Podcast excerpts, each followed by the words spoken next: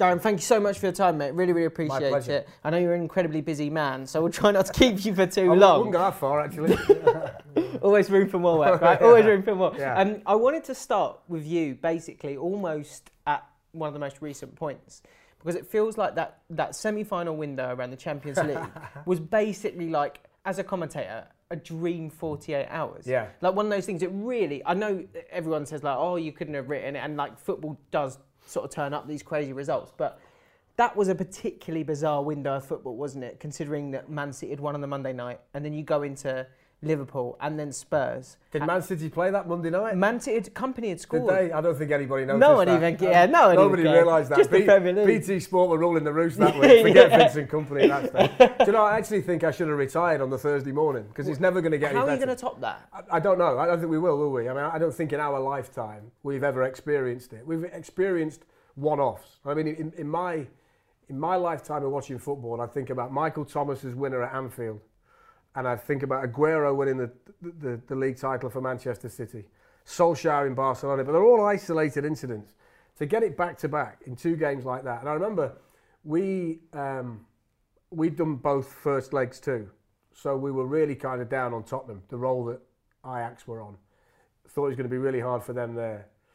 It was bizarre though because we we went to Anfield on the Tuesday and we um, we commentate in front of the same people, so we see the same people every time we're there. So you kind of develop a bit of a relationship where you say, "How you doing? Yeah, Do you yeah. need a team sheet? What do you think tonight?" Blah blah blah.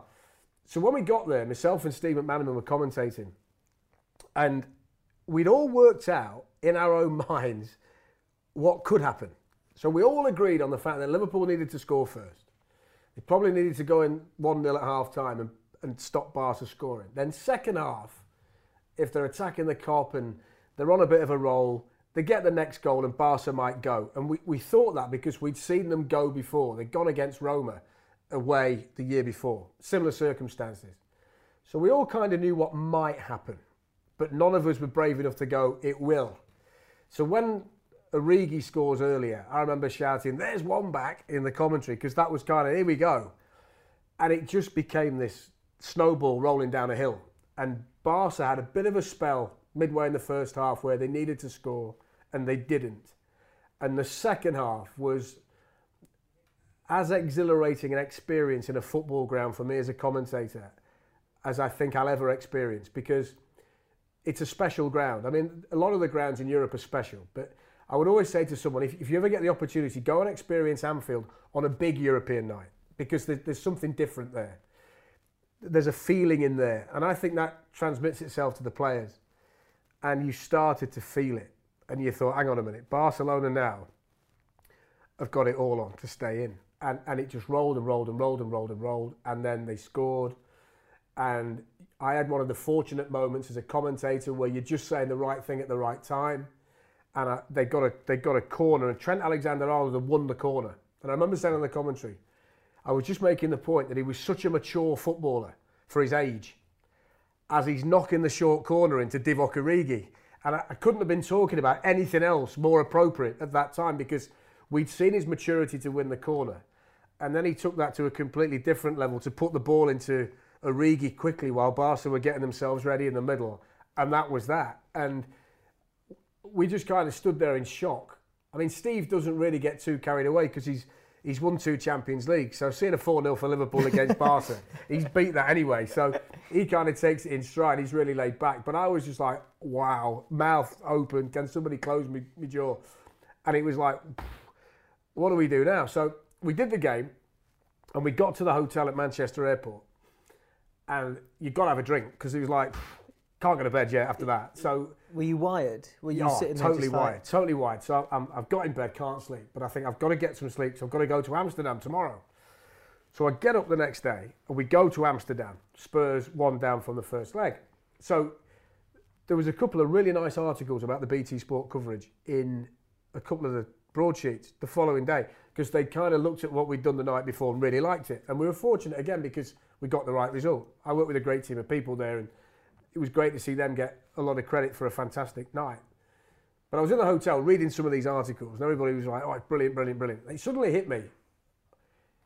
what if Spurs just get blown out tonight? What are we going to do? So my wife called and she said, what do you think about tonight? And I went, I said, probably going to have to keep everybody's spirits up, aren't we? Because tonight can't possibly match last night. So I'm with Jermaine, Jermaine Jenas, who I'm working with tonight, and we, we sit in the commentary box in the Amsterdam Arena, and the atmosphere in there is electric. And everywhere you go at, in Amsterdam at the, the Ajax Stadium, there are huge pictures of all the greats that they've had. And I mean, you, you, you can't count them all. I mean, there's course, so many footballers. So everywhere you look, there's a legend. And in the crowd that night, there were quite a few of them. Um, anyway, we start doing the game, and Spurs aren't. They're all right, but they're, they're not. You can't see a way in for them. And of course, they go behind, and they concede another one, and you're thinking curtains. So we get to half time, and Jermaine and myself are pretty fed up. And I think the crux of the conversation was, look, let's try and keep it up for everybody in the second half because we can't get demoralised by this. Yeah, yeah, fine, fine, fine. So then they started playing Don't Worry About a Thing by Bob Marley. So at this stage, everybody in Amsterdam thinks they're off to the Champions League final. so they pan to a shot of Patrick Kluivert absolutely singing his heart out. He's got no care in the world. The two up, three nil on aggregate, Spurs are finished, we're off. And they're all and they must have sang this song for 15 minutes into the second half.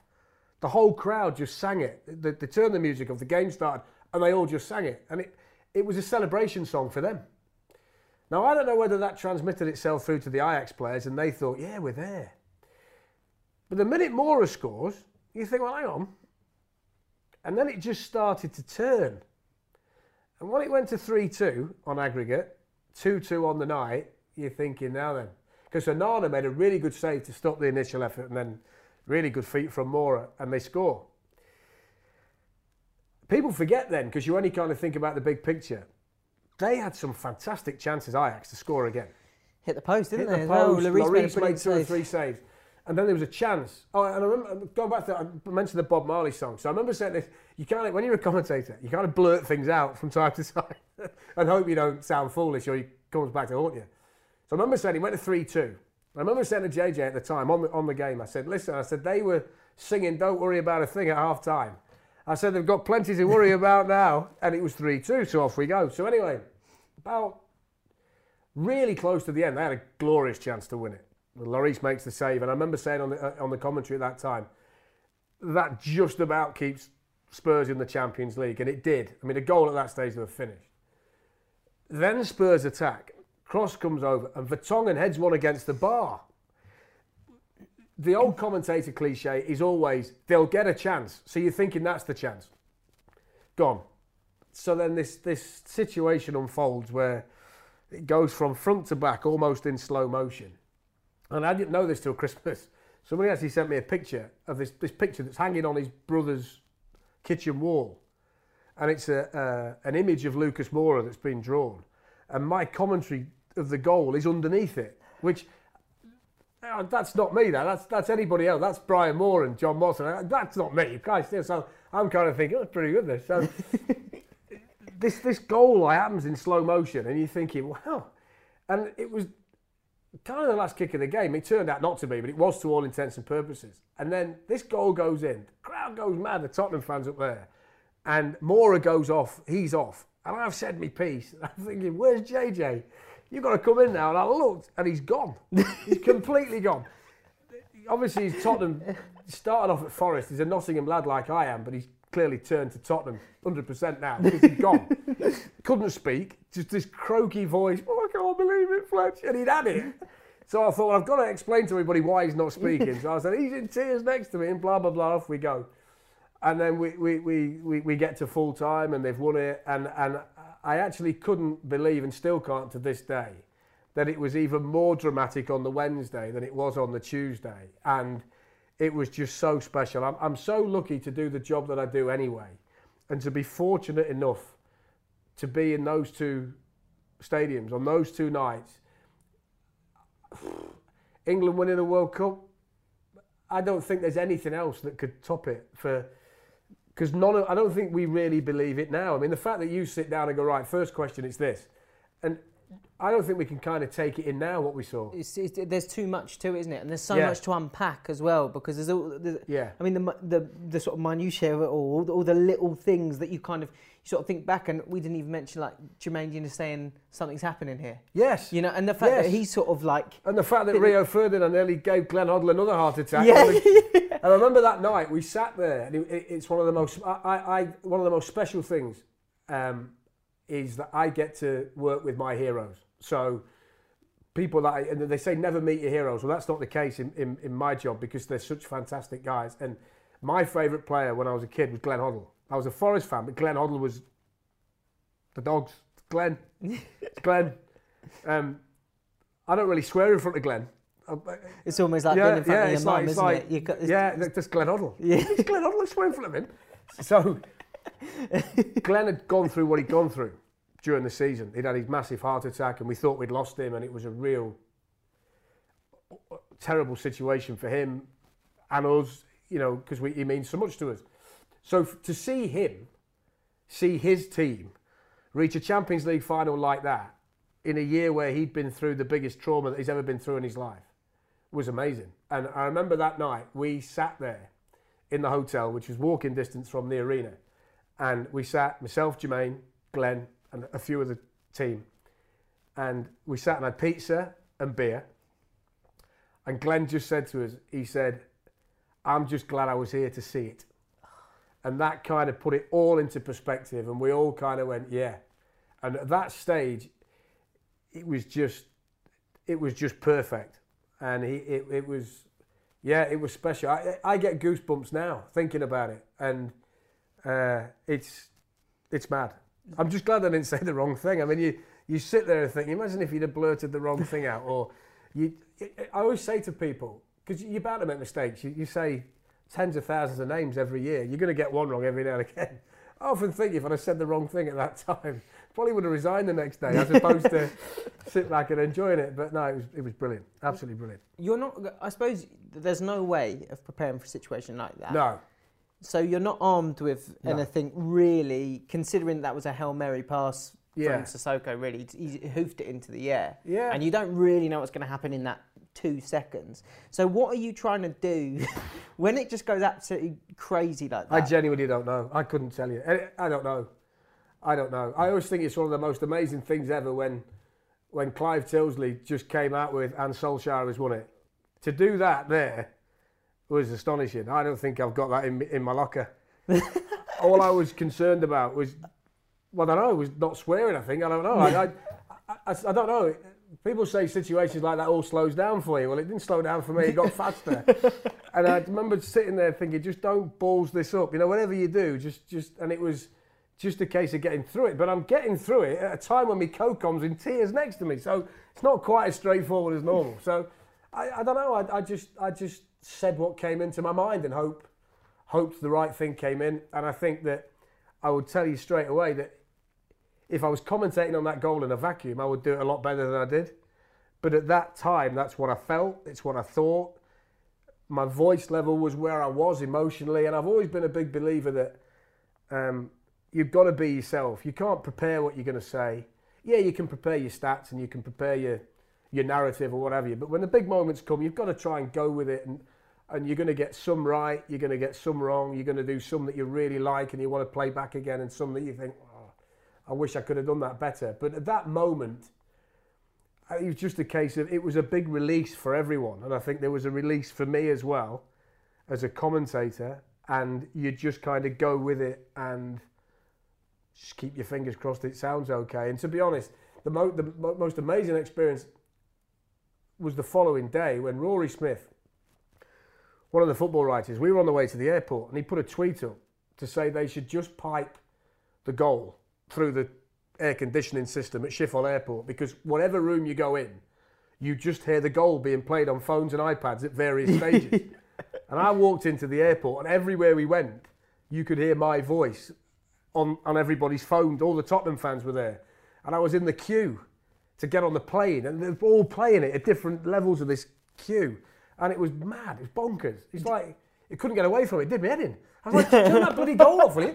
Shut up, pack it in. But it was like mad. It was like, wow, yeah, this is This is unreal. This is something I'm never going to experience again. Do you think it's quite important when you're in those moments to make sure? I, I know you said about the like tone and pitch and Yeah. things change all the time. For me, listening, that made it all the more special. Do you think it's important to, to kind of go with the atmosphere in the stadium? I, I can't help it. I, I, I get such a kick and a buzz out of what I do that I'm quite an excitable fella anyway. But when I see drama or goals or whatever, that, that is me. I'm, I'm like a fan again. And some people might not like that. Some people might like the more measured approach, a bit more thought and consideration and lower it all a little bit.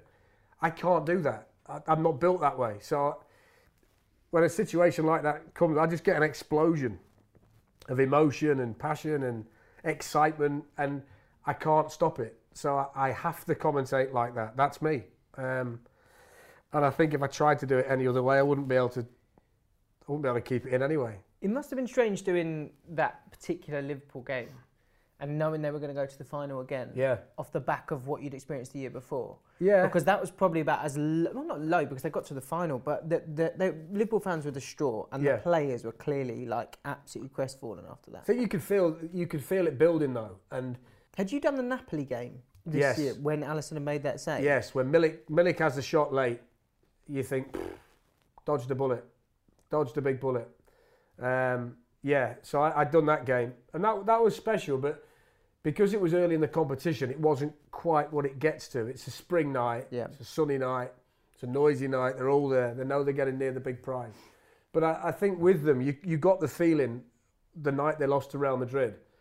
It may well be back next year, and there's something building here because this is a team that's really starting to come together. So it was it was uh, it was good to see them do it. it I, I think I think football is is better when the big sides are doing well. I think we all like to say, oh, you know, why, why can't the underdogs do that? But everything tells you TV figures, radio figures, newspaper circulation, everything. Everything goes through the roof when it's big sides. We all want to see the superstars. We all want to see the big teams play the big teams in the, in, in the big situations. And when they're doing well in Europe and Manchester United do well in Europe and Real Madrid do well in Europe and all that, it, it's a better competition. So You'd had in that previous season, you'd had two of probably the best goals that we've ever seen in Champions League history in the Ronaldo Yes. bicycle kick and the Bale one in the final. And you were on comms for both. I was, weren't you? yeah, yeah, yeah. How, lucky am I, by the way? That, I I just this is I'll what- do your lottery for you. When we, I was going to say, when we were putting know, together yeah. the research for this, I was going through and I was like, Yeah. you're literally just ticking like these massive moments. I know. And, and and not just that, you because you, you've done Champions League final, Champions League final, Champions League. How many have you done Yes, in a row I've- now? I've Four or five? Uh, four? And you've had good fight. There's always been. Well, I've had either Real. Madrid or Liverpool in every one of them. So Real won the first three. We did Real against Atletico was the first one in Milan. And Was that when Costa was injured? that was Essentially, when. he played eight minutes or whatever. And No, then I think that was two years before, Was that before, when they won on, when they went to extra time. right. This went to penalties. Yeah. Carrasco came off the bench. Ramos scored. Carrasco came off the bench, and it went to penalties, and Ronaldo scored the winner. The following year, they played Juventus in Cardiff. Yeah, Mandzukic. Mandzukic scored a worldie, which nobody ever talks about. One of the best goals I've seen. Never touched the floor. It's one of the best unimportant goals, isn't it? This just means absolutely Yeah. nothing. And then the following year, they, they play Liverpool. Mm. But the Ronaldo one for me was was because I don't this to sound stupid, but when Bale scored it, we'd already seen it because Ronaldo had scored Yeah, it. yeah. So you kind of thought, oh, overhead kick, brilliant. But, but but Ronaldo, the thing that did me with that one was when he when he scored it, it was the reaction in Turin, because everybody just stood up and applauded. And the commentary position in Turin is in amongst the crowd. A lot of the stadiums, you're out the way. But there, there's this box, and all around it are the supporters. So literally, we're on the end here. So there's a guy sat there watching the game, a metre away. So you can feel it there. Um, and it's, a, it's an English type stadium, the one in Turin. So it's very atmospheric, and everybody's near the pitch. It's quite steep. So he scores the goal in there, and it's just like a wow moment. It was just wow. You know, I mean, that that might be the best goal I've ever seen. Certainly the best goal I've ever commentated on. So that was that was mad, but it was made more special by the way the Juventus supporters reacted to him, and I'm certain that that had a big impact on him signing for them when he when he left Madrid. And then the one in the final was just bonkers again. I mean, it's just it's just crazy. I mean, it's he could do it 50 times and he'd probably miss 49 of them. I think you even said on the comms it wasn't even a particularly good cross. No, neither cross were. was behind him. Neither were. And if you think back to the Ronaldo one, he had to run back towards the edge of the penalty area and go back again. Yeah. Bale was in a better position than Ronaldo for his. I think that's what separates the two. That Ronaldo was going that way to bicycle kick it that way. Um, but at the time, everything he touched turned to gold. I mean, he was just he was on a different planet. I mean, we we were we, we've been in the Bernabeu on a, a lot of occasions, and he's just lit the place up. It's just astonishing. And I, I think sometimes you're very fortunate to see a great goal. You're unbelievably lucky if you see a great goal scored by a great player because they're the when you when you when you sit with the grandkids in 20 years time and they're watching the, the old stuff they're seeing an all-time great score an all-time great goal and you're the fortunate person that's got his voice all over it good or bad so to see the great players score the great goals is, is even better a great goal is a great goal but a great goal scored by a great player now that's different Um, so you do these these huge games. At any point, do you stop getting nervous b- before you're going through, or are you do, have you never been nervous? Yeah, I'm not, I'm, some- not, I'm not really nervous. I'm not really nervous. I'm quite an introspective person. People don't. People probably wouldn't, wouldn't say that, but, but people close to me know that I am. I'm a thinker, and I get a buzz rather than, than nervous. I, get- I get I get a bit of adrenaline, simply because I feel so privileged to do what I do that I'm probably frightened to death that somebody's going to take it off me. so I, I they're the, they're the proving moments. They're the times when you can you can show people that you can actually do the job, and they're the moments that you want to be remembered for when you finish. Um, you just want people to say, "I, you know, I enjoyed the games when you did it." You don't want too much. You just want people to say, "You know what? You were all right when you were on. You were all right." You don't get any more than that. It's not with social media.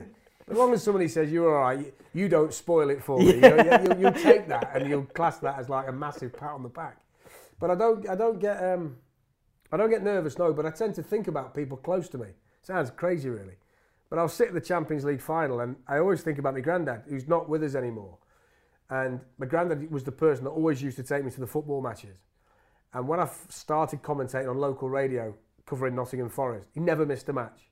He'd be sat there with his radio and all this. And he, he died before we started doing the Champions League, and he would have been so proud to see his grandson do a Champions League final. So I, it's, think about him a lot, but I really sit and think about him for about 15 minutes before a Champions League final. And I almost sit there and do it for him.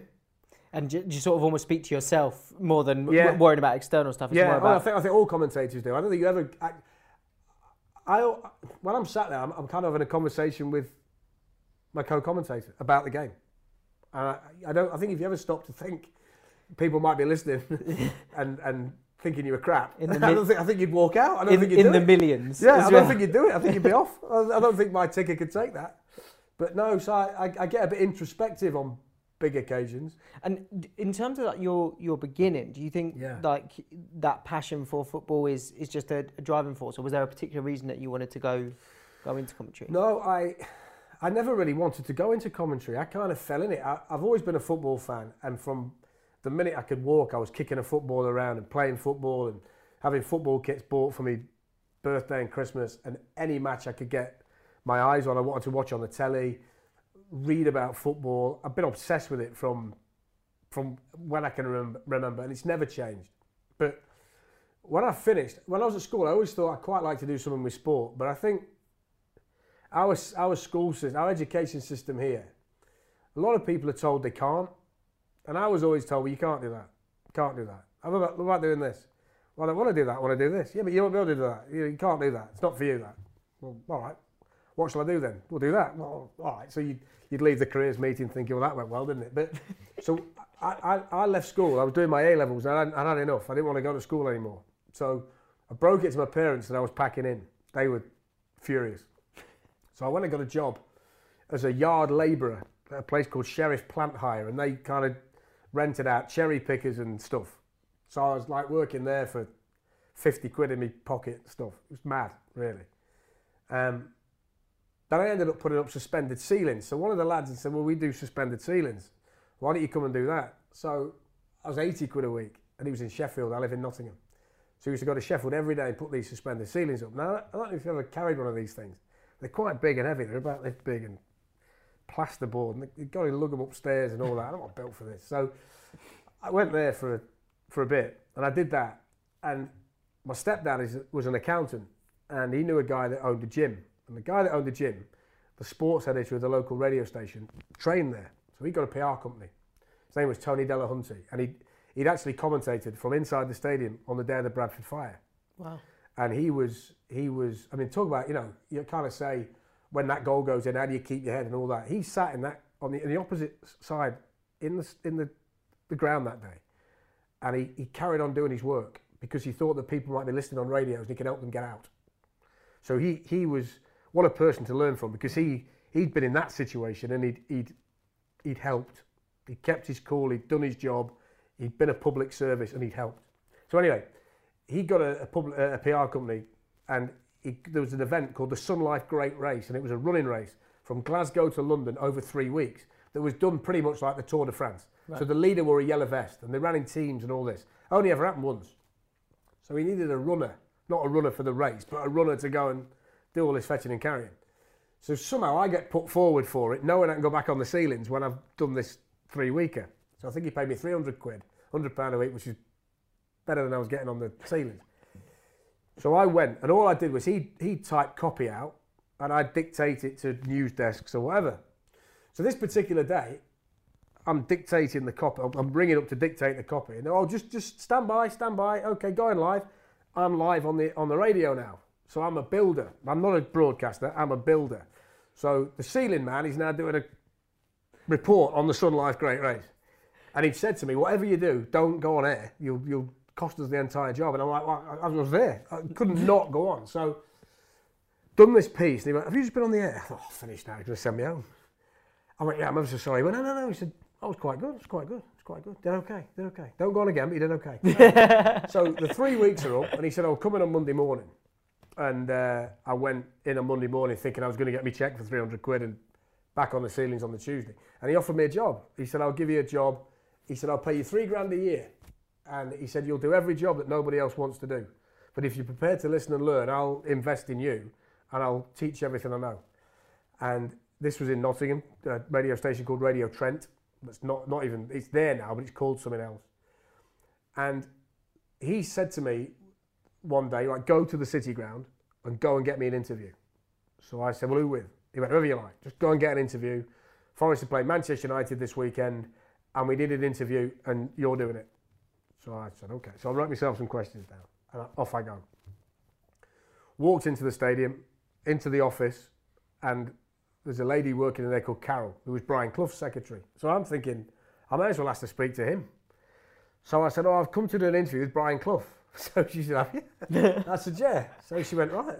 And where are you from? So I went, Radio Trent, thinking that that was how you did it, you know. So she went, well, I'll go and ask him then. So off she goes. She said, yeah, he said he'll see you. So sit in the corridor. So I must have sat there for three hours. No sign of him. Is this a wind up? Anyway, I get in, sit down, get me questions out, put them on the table. And it was it was in the days of the wheel, the reel to reel Uhers. Tell how long ago it was. older than a. So got me questions. So I'd, I'd, I'd look at the first one, and he reaches across, screws them up, chucks them on the floor. Go on then. Oh my I've not done an interview in my life. So I'm now sat naked as an interviewer with Brian Clough. He's got a couple of the coaching staff in there as well. And he literally ripped me apart. I mean, he did some good bits, but he literally ripped me apart. Ripped me apart. And I, they'd not been playing great at the time. And I said to him, You've made a bit of a mediocre start to the season, which I mean, just don't say. I mean, he wouldn't say out the 30, you? just don't do it. Yeah. And he kind of said, Mediocre. He said, You're not talking about this interview, are you? And he just hammered me. I, I was sweating, shaking. I was in a right state. Anyway, I, I did it, and I, I went back and I got it, and they managed to edit it to a point where it was usable.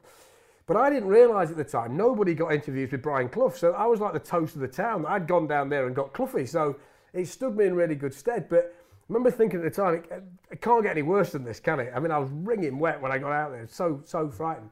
But that's where I started, and I listened to everything he'd got to tell me, and eventually they let me do some commentary. Um, and I found that I really enjoyed it. And again, I was lucky because it was a decent club that people cared about. I mean, they were they were a first division side and then a, a Premier League team for a season.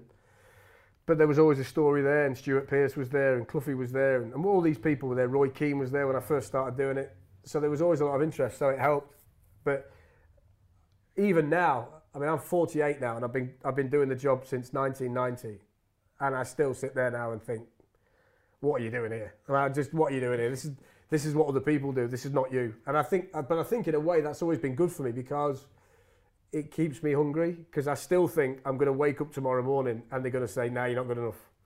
Still think it, and I think I'll think my entire career. I think I'll think that way. It's imp- absolute imposter syndrome. That- Yeah, Like, what, yeah, like, yeah. how have I found myself in this bubble? Exactly. But I think at the same time, like you said, that's quite a healthy approach to have because it means that you'll never take it for granted when you do these huge games. Listen, I'd love to change it. I'd love less stress. I, I can't. I can't. That's just the way I'm built. I must be a natural born whittler. I can't. I, that's just that's just me. So when did you make the move then to go in and work at uh, Five Live? So that was 2004. So I'd been and done the Capital Radio, bought the radio group I was working for, and Jonathan Pearce, who's doing Match of the Day now, was hugely supportive, hugely supportive. Um, one of the key people on my journey that he believed in me and he could see that I got half a chance, and he was prepared to give me opportunities. And I remember we went to Portugal, and we covered the European Championships, Rooney's first tournament. England should have won it really we we covered the tournament for Capital Radio, so we did all the commentary while we were there, and myself and Tony Gale. And at that point, there was a commentary job at Five Live, which was mentioned to me while I was there. So I actually applied for the job whilst being at the Euros, and I ended up being given the job. There were two jobs available, two sports extra commentary jobs available, and I got one, and Alistair Bruce Ball got the other. So we kind of joined at the same time, and um, we were only supposed to be commentating on Sports Extra, that's what it was. But we, we both did a, bit better than that and got pushed on. But 04 was, was, was when I went in. And that was like another, oh, blimey, this is it's Mike Ingham and Alan Green John Murray. And wow, it's Five Live. And you listened to it for years. You know, you, the old Radio 2 days with Bryon Butler and Peter Jones. This was again, it was like, what are you doing on here, you fool? Well, how have you managed this? It's like sneaking into a nightclub when you're not supposed to be there. I'm sitting there thinking, I work with these fellas now, and they don't realise how bad I am. They're not working me out yet. But it, so it's like another one of like, blimey, you know, it's like, that was great. It was, it was and that, that was when I really started to learn about how to be a commentator. And I've been really fortunate in my career that I've always met different people who are super talented who want to help. So it was Tony to start with. Jonathan was, was, was great.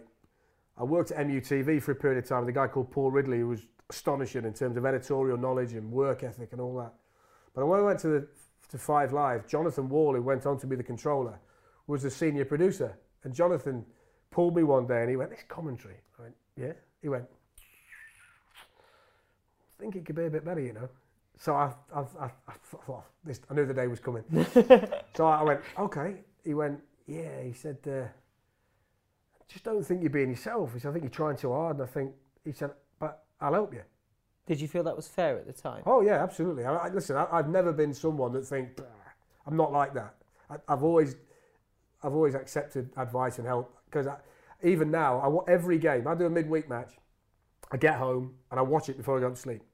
So if I get back at one in the morning, Immediately. I watch the whole 90 minutes before I go to bed. Did that not torture you a little? No, because uh, it's fresh in my mind. I know why I've said it. Right. So if I watch it back the next day, I've, I've lost the circumstance. I've lost the moment. When I get back, I know.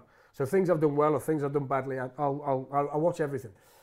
But he said to me, I can help you. Now, if I'd have said, no, I'm all right, thanks, that would have been the fork in the road. I'd gone down the wrong one. But I said, that'd be great. That'd be brilliant. And Jonathan helped me. And he'd, he'd, he'd kind of critique the commentaries. And then he went on to be the controller. So all of a sudden, I've got someone that's been instrumental in my career with all that knowledge that's helped make me better. And then he's running the radio station. So you know that you've got someone that trusts you, that, that, that has helped you, that's, that helped make you really. So that was brilliant. And, and I've just been lucky all the way that last, last year, I'll, I'll tell you this. So last year, um, Clive Tyldesley's always been a commentator that I've really enjoyed. Clive, Clive's my kind of commentator. I don't like wordy commentators. I don't like. I don't like. What the word is really. I don't, I like massive words and stuff. I don't like all that. I don't like clever. I think I, I want the fella on the television or the radio to be like the guy stood next to me at the, at the game. So that's what I like. And it's each to their own. I mean, there's some excellent commentators with a, with a wonderful vocabulary that I could never think about having. But I prefer the ones like Clive. And, and I don't mean that Clive hasn't got the vocabulary he has, but he just sounds like my kind of commentator. Thinking myself a hole here.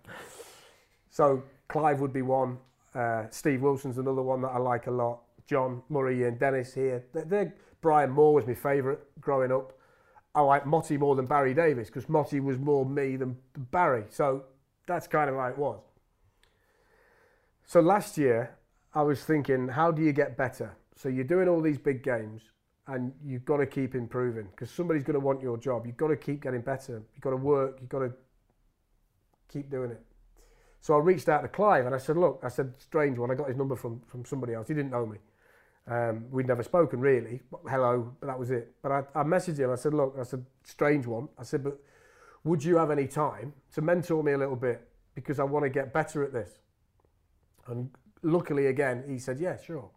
I'll watch some of the games and then we'll talk. So he watched a few of the games. And then he sent me a list as long as my arm that I could get better. So I said, brilliant. So we had a long conversation on the phone and we started to work our way through this list. And th- all the points were really valid and they all came from the right place. And it's, it's made me a better commentator. It's got me another mate.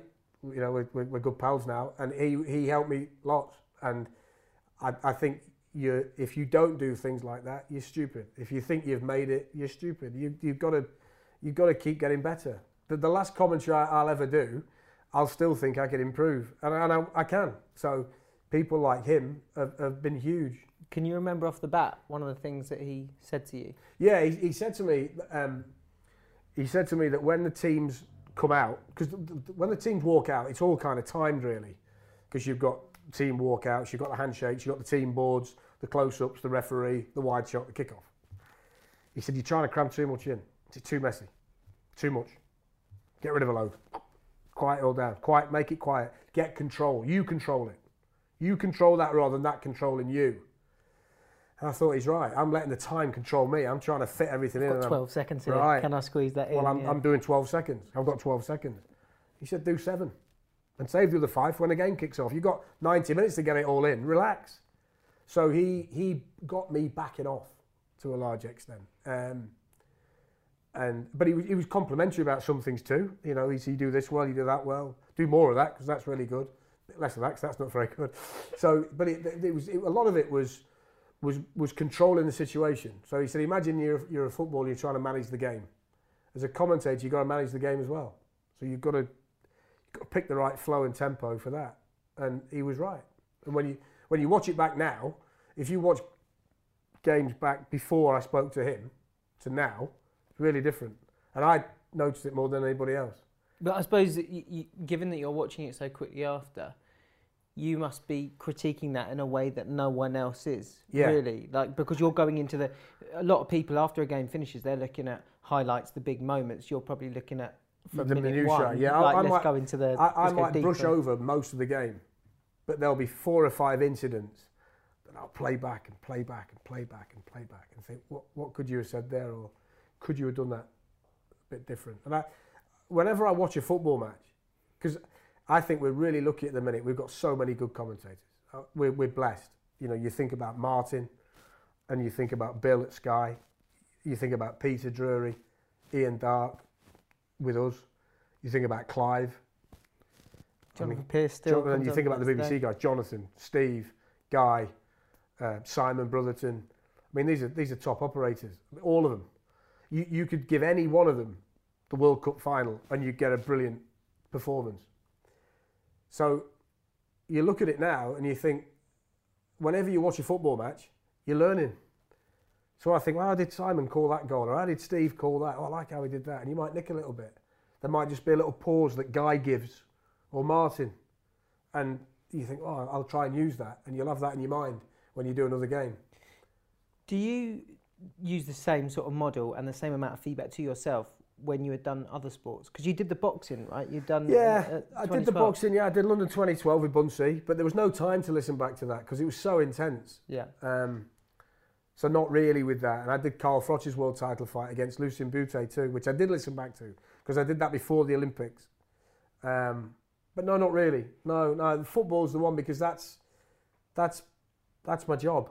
The other things are uh, the other sports are opportunities that I get, and I like it, and I, I put all the effort in.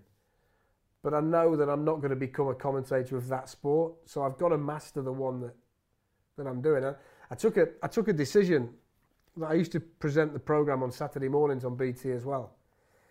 And I've always been a big believer that you can be good at one thing. Can be really good at one thing. But it's difficult if you want to be really good at two things.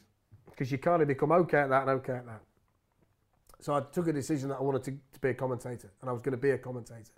That's what I'd always done. The presentation was nice, but I wanted to be the, the, the, the lead commentator at BT. And I was fortunate enough to be able to do that. And I think by doing it and just concentrating on that, then you can really start to sharpen what you do. I think if you try and do too much, you and did that suit you? That Yeah. in that time, you're like, okay, this feels right Yeah, to, yeah, to go down. Yeah, it did. And it, I also felt at the time when the change was made that I'd been doing the television commentary long enough to be comfortable with it. When I when I the first three or four seasons, that's a long that's a long time. I thought, I don't understand how you do this TV commentary. I can do a radio commentary. And I thought, I, I just don't really get what I'm supposed to be doing. Then all of a sudden, it kind of falls into place. I'm quite a slow learner. When I get it, I can improve it, but it takes me a while. So it took me a while. But then I, the minute I, I, I felt I got the rhythm and I understood what, what was involved, then I could start enjoying it. Before that, I was dreading it, thinking I just don't want to mess this up today because I thought I, I still don't really know what I'm doing. But when I, when I started watching it back and thinking it actually sounds like a TV commentary now, not a radio commentary on the telly. And the social media abuse had died down to a manageable level. and I'd stopped ruining everybody's Saturday dinner. At that point, I was like, "They- they're not abusing me now, so I must, must be getting better. So I'll keep it like this for a bit. That, at that stage, I started enjoying it, and it, it was at that time when I thought, right now let's let's concentrate on doing this, um, and that's that's what I did. So I've got to let you go, but I just want to ask you one more question before we finish up. How have things changed from when you started your career to now? And I mean, like, the, two things immediately kind of jump out. Yeah. In that, the first thing you mentioned already, social, media. yeah, yeah. In that you will, if you, whether you have a good one or an absolute stinker, Yeah. you know about it immediately if you allow yourself. I've got to over see 100,000 bosses on my social media account. Do you do you listen to I them? answer to all of them, clearly. clearly. No, Because I know. as- I, as a I, no, uh, listen, somebody listen, thinks look, I'll about be it. honest with you. If I've made a mistake, my foot to the floor. If I've made a mistake, I don't need telling. I'm honest. I put my hand up and say, could have done that better. I don't need, I don't need a rollicking. I don't need a, what happened there? I know I've done it because I'm watching it. I, I've watched it more than you have. So I've gone back home and I've watched it a million times. Well, not literally, but I've probably watched it 50 times. enough that it's burned into your Yeah, your so I don't need somebody then saying, you did that very well. Did you? No, I didn't actually. Know, at half past one this morning, I was sat watching it in the house. What were you doing? Sleeping, you know? So, and when you go on there, look, it's, it's strange because we all like a bit of praise. And if you want praise, you've got to take a bit of criticism. So everybody's opinion on there is valid. You get the idiots who just want to give you a bit of stick, hoping that they get a, a message back so they get a few followers.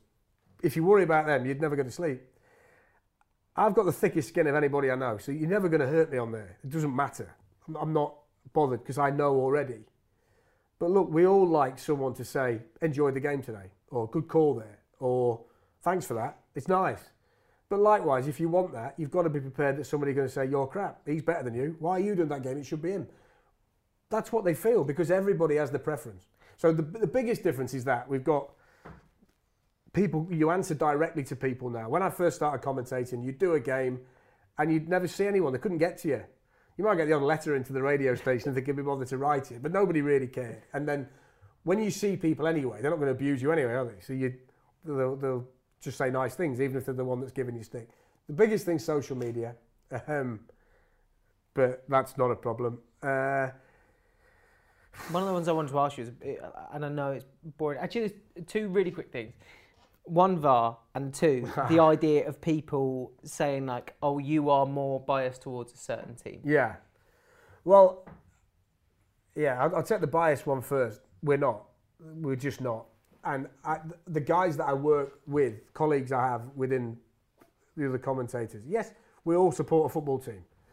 Mine happens to be in the Championship, so I never commentate on them anyway. So whatever bias I have is not to anybody in the Premier League or the Champions League, and that's what I'm commentating on. So you can kind of stick a line through that anyway. Um, but we're not. What we are is we are prepared to praise excellent moments, and we're prepared to criticise bad When moments. So we're, we're honest, we're level. I put my timeline. I've been acu- I've, I've, I've finished a commentary before, and I've been accused of both sets of supporters of being biased. So, honestly, you're biased towards them. You're biased towards them. Well, I can't be biased to both. what is it? so at that stage, I'm thinking, well, I'm probably not. Then am I really? So you, every football fan, if you say something negative about their team or their team loses, you're part of the opposition. So that's just part of it. Um, Do you know what? Let's. I'm not going to make you do VAR. oh, I We- will do VAR. I will do VAR. And I'll do VAR sure? quickly. Look, Okay. I think goal line technology is what we needed. I don't think they know how to use VAR in the Premier League. We had a meeting with them in, in the summer, and I told them so. I said, I don't think you've thought this through. In the Champions League, you don't know it's there until they use it. In the Premier League, they're going to prove to you that it's there, whether you like it or not. I don't think they've thought it through. Um, I don't think it's being used in the Premier League properly. In the Champions League, I like it. It's it's been instrumental in sorting out some messes, but they don't tend to get bogged down with the minutiae of offside and the odd brush on the hand in a goal. They just tend to let it go because that's kind of what needs to happen. I'm a big believer that it can work. I don't like it. I, would, I don't know why they bother. As I say, goal line was enough. I think it can work. But I think if it's going to work, they've got to rewrite some of the laws. I don't think the offside law works per se with a VAR strap. It, it doesn't. It's just too fine, too tight. The handball law, as they've written it now, doesn't work for VAR. It's too. It's not black and white. It, they've made it black and white. So I think they've got to re rejig a few things the way they look at it. Um, I don't like it. I don't think. I think it's been an unmitigated disaster I don't think year. you're the only one. No, disaster. Um, but look, we're stuck with it, so we've just got to kind of understand it. And Thankfully, Liverpool have gone so far ahead of everyone else. It's not going to be dominated by the VAR. Thank you so much, mate. thanks. Thank you.